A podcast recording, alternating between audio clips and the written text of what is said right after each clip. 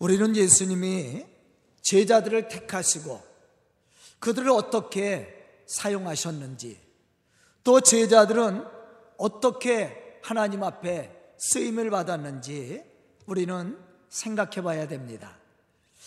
예수님의 제자들은 같은 생각, 같은 성격, 같은 재능을 가지고 있지 않았습니다.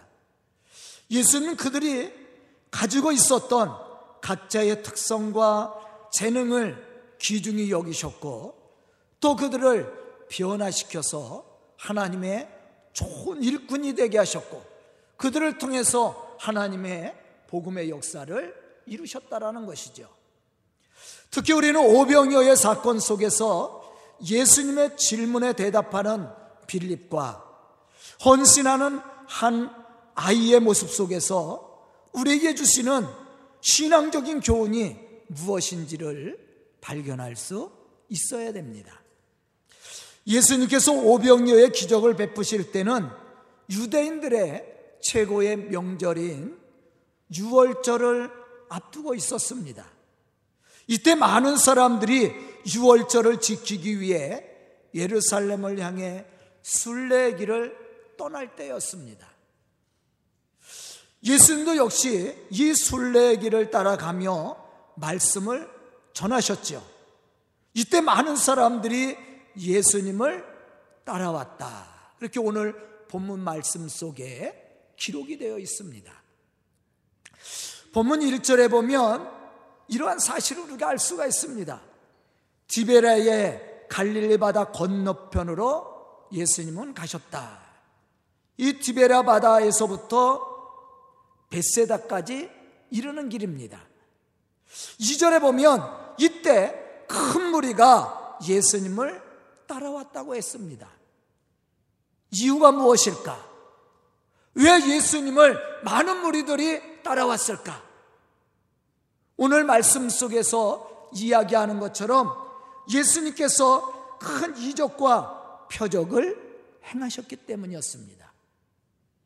2절에 보면 그러한 사실에 대해서 말씀하고 있죠. 예수님께서 큰 표적을 행하심으로 그것을 보기 위해서 많은 무리들이 큰 무리가 예수님을 따라왔다고 말씀해 주고 있어요.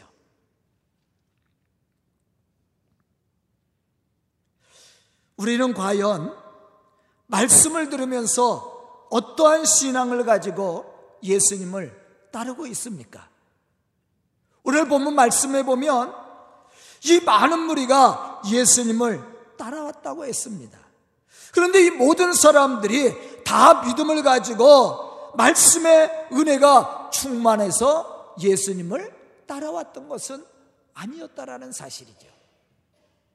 대부분 사람들은 예수님이 베풀으셨던 표적이나 기적 이런 것에 호기심을 가졌어요. 그렇기 때문에 예수님을 많은 무리들이 따라갔다라는 거예요. 그런데 우리는 어떠한 신앙을 가지고 예수님을 따라가고 있습니까? 본문 5절에 보면 예수님은 큰 무리가 따라옴을 보고 빌립에게 이렇게 말씀을 했습니다.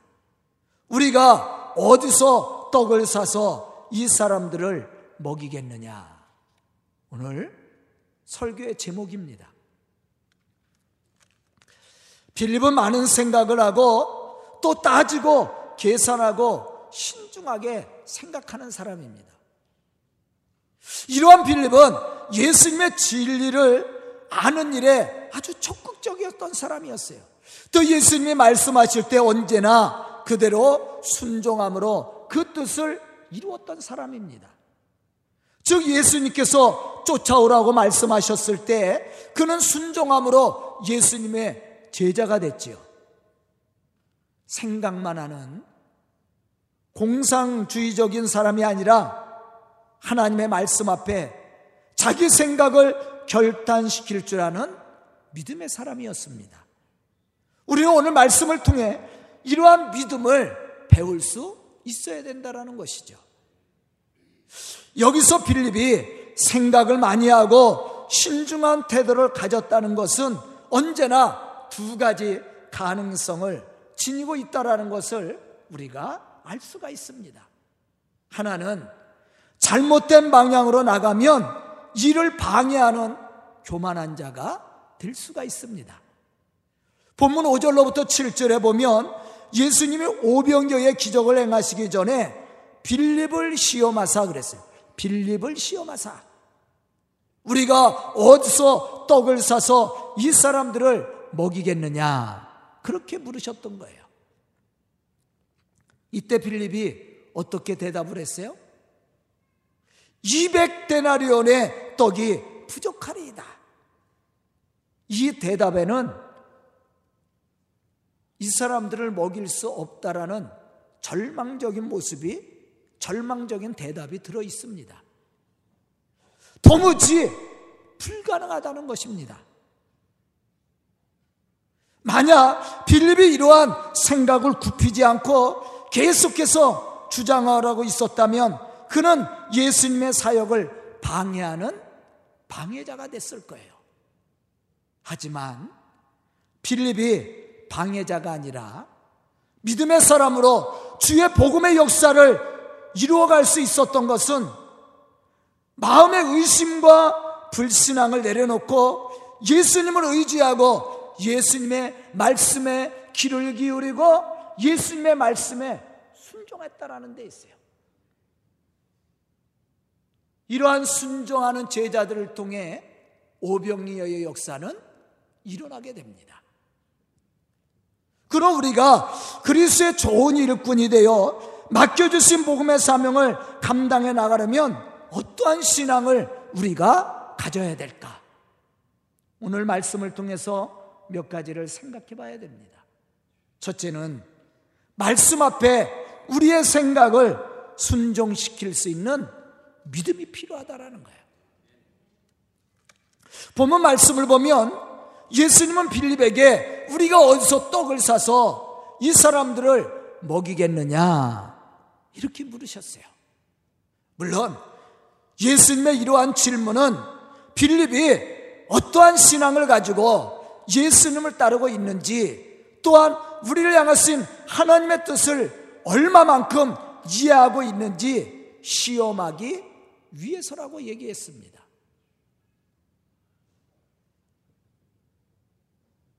왜냐하면 예수님도 지금 이 상황을 너무나도 잘 알고 계셨어요. 지금 있는 곳은 빈들입니다. 떡을 싸서 따라온 무리들을 먹일 수 없다라는 것을 예수님도 잘 알고 계셔요. 하지만 예수님은 빌립이 하나님의 섭리와 당신의 사역에 얼마나 깨어 있는지를 보고 싶었던 것입니다. 그래서 다 알고 계셨지만 빌립에게 이러한 질문을 하셨던 거예요. 그런데 빌립은 어떻게 대답을 했습니까? 7절에 보면 이렇게 빌립은 예수님의 질문에 대답을 합니다.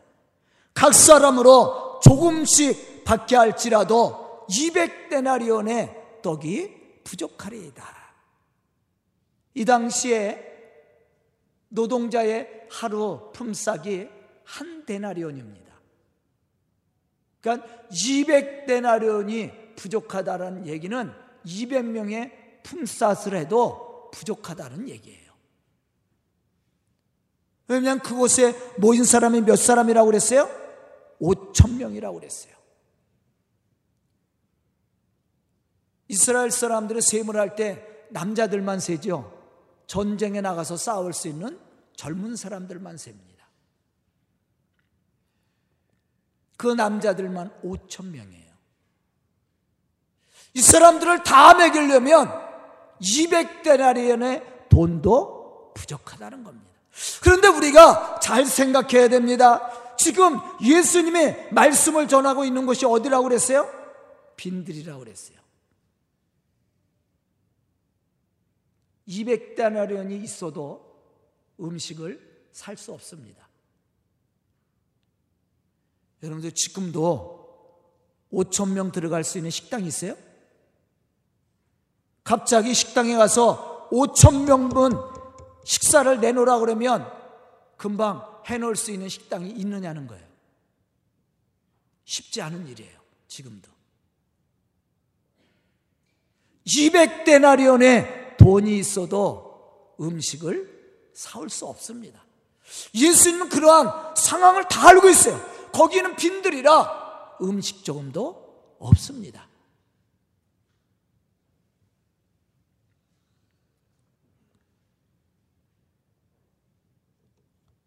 사실 이 같은 빌립의 대답은 상당히 합리적이죠. 또 빌립이 정확히 계산했을 겁니다. 왜냐하면 빌립은 똑똑한 사람입니다. 예수님의 제자들 중에서도 똑똑한 사람 중에 들어가요. 하지만 우리를 향하신 하나님의 뜻과 하나님의 뜻과는 거리가 멀다라는 거예요. 여기서 우리는 중요한 사실 하나를 발견해야 됩니다. 빌립이 끝까지 자기의 생각과 경험을 굽히지 않고 주장했다면 좋은 제자로서 맡겨주신 복음의 사명 감당하지 못했을 겁니다. 오히려 예수님의 사역을 방해하는 방해자가 됐을 거예요.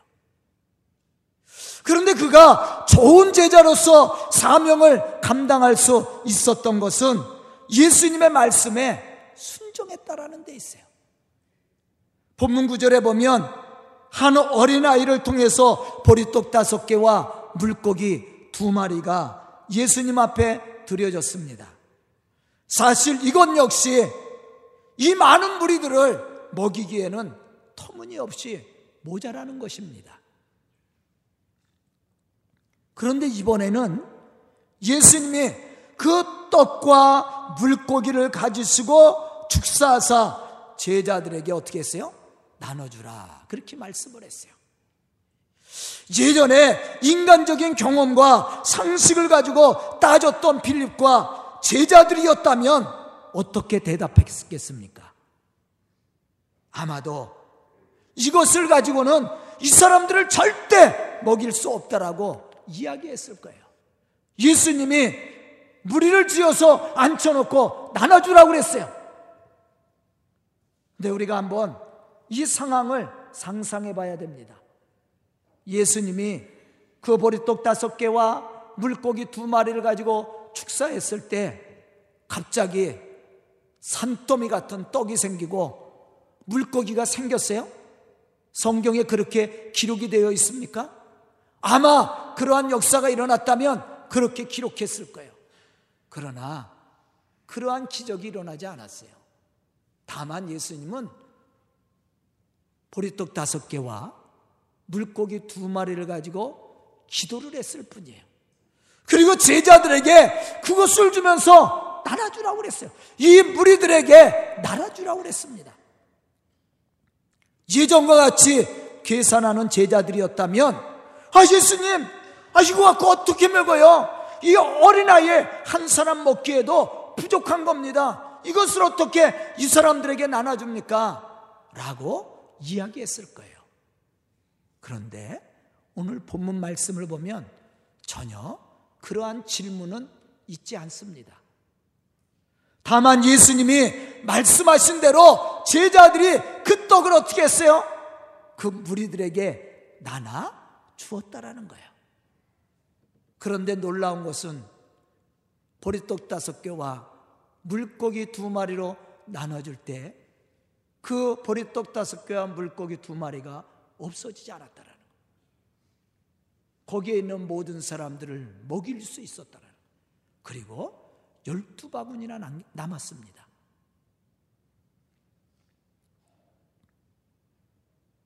어떻게 이러한 기적이 일어났습니까? 바로 믿음입니다.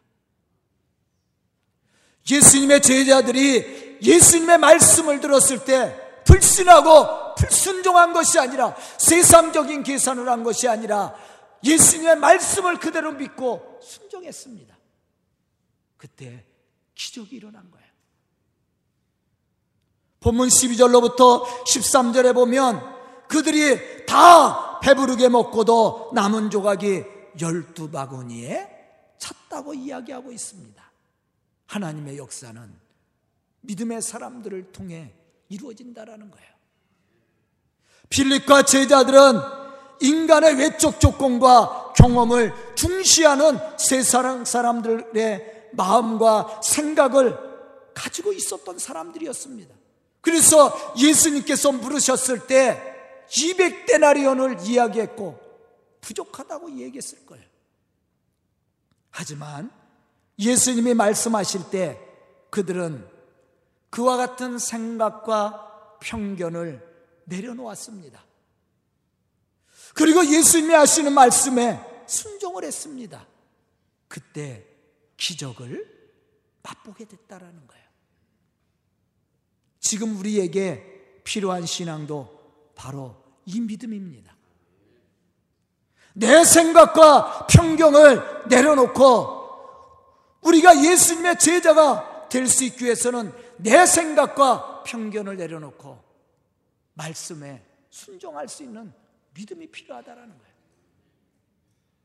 이 사람이 하나님의 역사를 이루는 사람이에요. 우리는 하나님의 창조를 믿습니다. 하나님의 섭리를 믿습니다. 하나님의 구속의 사랑을 믿습니다. 예수님께서 죽은 자 가운데서 사흘 만에 부활한 사건도 믿습니다. 그렇다면 이 일은 어려운 일이 아니에요. 있는 것에서 더 많은 것을 만들어내는 게 뭐가 어렵습니까? 없는 것도 창조하신 분인데. 죽었다가도 사흘 만에 살아나신 분이에요. 여러분들 보셨어요? 2000년 전의 사건인데 그런데 우리가 무엇으로 그것을 알고 있습니까? 무엇으로 채용합니까? 믿음이에요. 다른 것이 아니야. 시브리서 11장 1절에 보면 믿음에 대해서 얘기합니다. 믿음은 바라는 것들의 실상이요. 보지 못하는 것들의 증거다고 그랬어요. 우리가 믿음으로 보는 거예요. 여러분들, 여러분들 부모님이 여러분들 난 거 봤어요? 보고 부모라고 생각합니까? 확인해 봤어요? 유전자 검사 해 봤습니까? 그런데 어떻게 부모인 줄 알아요? 믿는 거예요. 부모님이 나를 낳아주었다고 그러니까 믿는 겁니다. 옆 사람이 너를 낳았다고 얘기하니까 믿는 거예요. 저도 우리 부모님 유전자 검사 하지 않았습니다. 보지 않아도 똑같아요. 생김새가. 우리 아들이 저를 또 닮은 것처럼. 믿음으로 하는 거예요. 신앙은 믿음에서 일어나는 겁니다. 표적도 믿음에서 일어나는 거예요. 오병이어의 역사는 믿음의 사람들을 통해 이루어졌다라는 겁니다. 두 번째, 어린아이의 헌신이 기적을 만들어냈습니다. 빌립이 예수님의 질문에 기대에 못 미치는 답변을 하고 있을 때 제자 안드레를 통해 보리떡 다섯 개와 물고기 두 마리가 예수님 앞에 드려졌습니다. 그런데 본문 구절에 보면 빌립과 마찬가지로 안드레도 주님께 이 작은 음식을 내놓으면서 이렇게 말했습니다. 그것이 이 많은 사람들에게 얼마나 되겠사옵나이까? 어린아이를 통해 보리떡 다섯 개와 물고기 두 마리가 드려졌어요. 안드레가 그것을 예수님 앞에 가져오면서 뭐라고 얘기했어요? 이것이 이 많은 사람들에게 얼마나 되겠습니까? 이거 갖고 못 먹여요. 부정적인 얘기입니다. 사실 보리떡 다섯 개 물고기 두 마리는 어린아이 혼자서 먹을 만한 양밖에 안 됩니다. 따라서 인간적인 계산으로 볼 때 당연히 안드레와 같은 대답을 할 수밖에 없는 것이에요. 그런데 놀라운 것은 이 어린아이의 헌신이 예수님의 손에 들려졌을 때 5천 명을 먹이고도 남는 역사가 일어났다라는 사실이에요. 우리는 여기서 왜 많은 사람들이 예수님을 따라다니면서도 예수님의 복음적 사역에 동참하지 못했느냐는 겁니다. 이유는 단 한 가지입니다. 믿음이에요. 믿음이 없어서 그렇습니다. 인간적인 생각이나 하나님의 말씀을 불신하는 불순종의 신앙을 가지고는 하나님의 기적을 맛볼 수 없습니다. 하나님의 역사를 이루어갈 수 없습니다. 하나님의 역사는 믿음의 사람들을 통해서 이루어졌어요. 본문 말씀 속에 나와 있는 어린아이의 헌신은 결코 작은 것이 아니었습니다. 오히려 제자들의 불신앙이 문제였다라는 것을 예수님이 가르쳐 주고 있는 거예요. 빌립보서 4장 8절로부터 9절에 보면 바울은 이렇게 말하고 있습니다. 끝으로 형제들아 무엇에든지 참되며 무엇에든지 경건하며 무엇에든지 오르며 무엇에든지 정결하며 무엇에든지 사랑받을 만하며 무엇에든지 칭찬받을 만하며 무슨 덕이 있든지 무슨 기름이 있든지 이것들을 생각하라. 너희는 내게 배우고 받고 듣고 본바를 행하라. 그리하면 평강의 하나님이 너희와 함께 계시리라. 이 말씀 속에서 가장 중요한 말씀이 있어요. 생각하라는 말씀입니다. 그리고 더 중요한 말씀이 있습니다. 그것을 행하라는 얘기예요. 생각이 아무리 좋다 할지라도 매일 생각만 하고 행하지 않는다면 무슨 소용이 있겠습니까? 우리에게 좋은 아이디어가 있고 재능이 있으면 무엇합니까? 그것을 사용하지 않으면 아무것도 아니에요.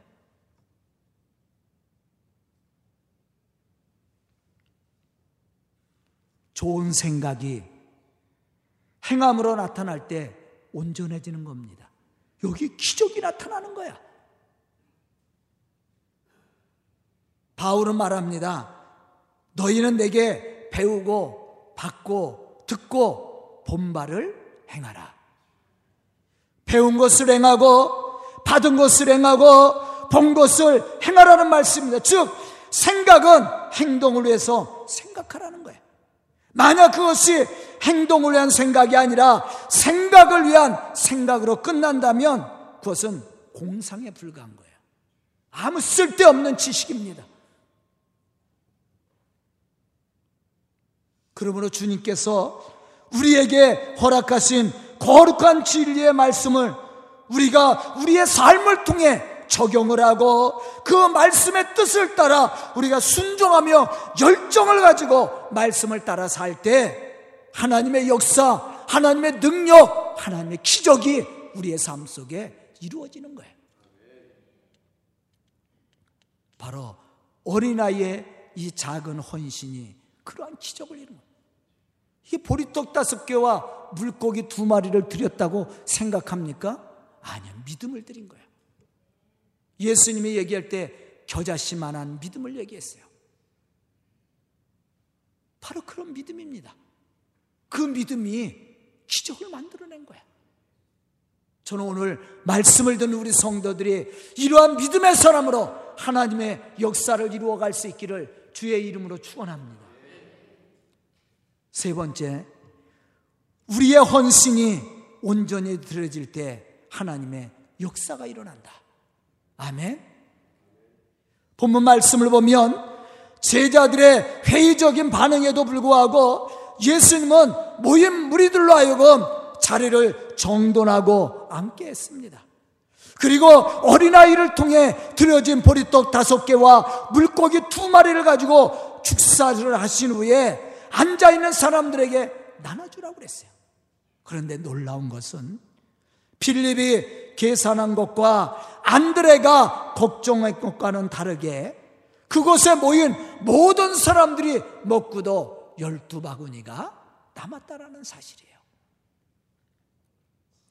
이와 같이 하나님의 역사는 사람이 많고 적고의 문제가 아니라는 것을 우리에게 가르쳐 줍니다. 재료가 있고 없음의 문제도 아니라는 거예요. 가장 큰 문제는 믿음입니다. 어린아이를 통해 작은 것이지만 믿음으로 드려졌습니다. 그 드려진 것을 예수님이 믿음으로 기도했고 제자들에게 믿음으로 나눠주라고 그랬어요. 앞에서와는 다르게 제자들이 예수님의 말씀을 듣고 믿음으로 순종했습니다. 그때 5천 명을 먹이고도 12바구니나 남기는 기적이 일어났습니다.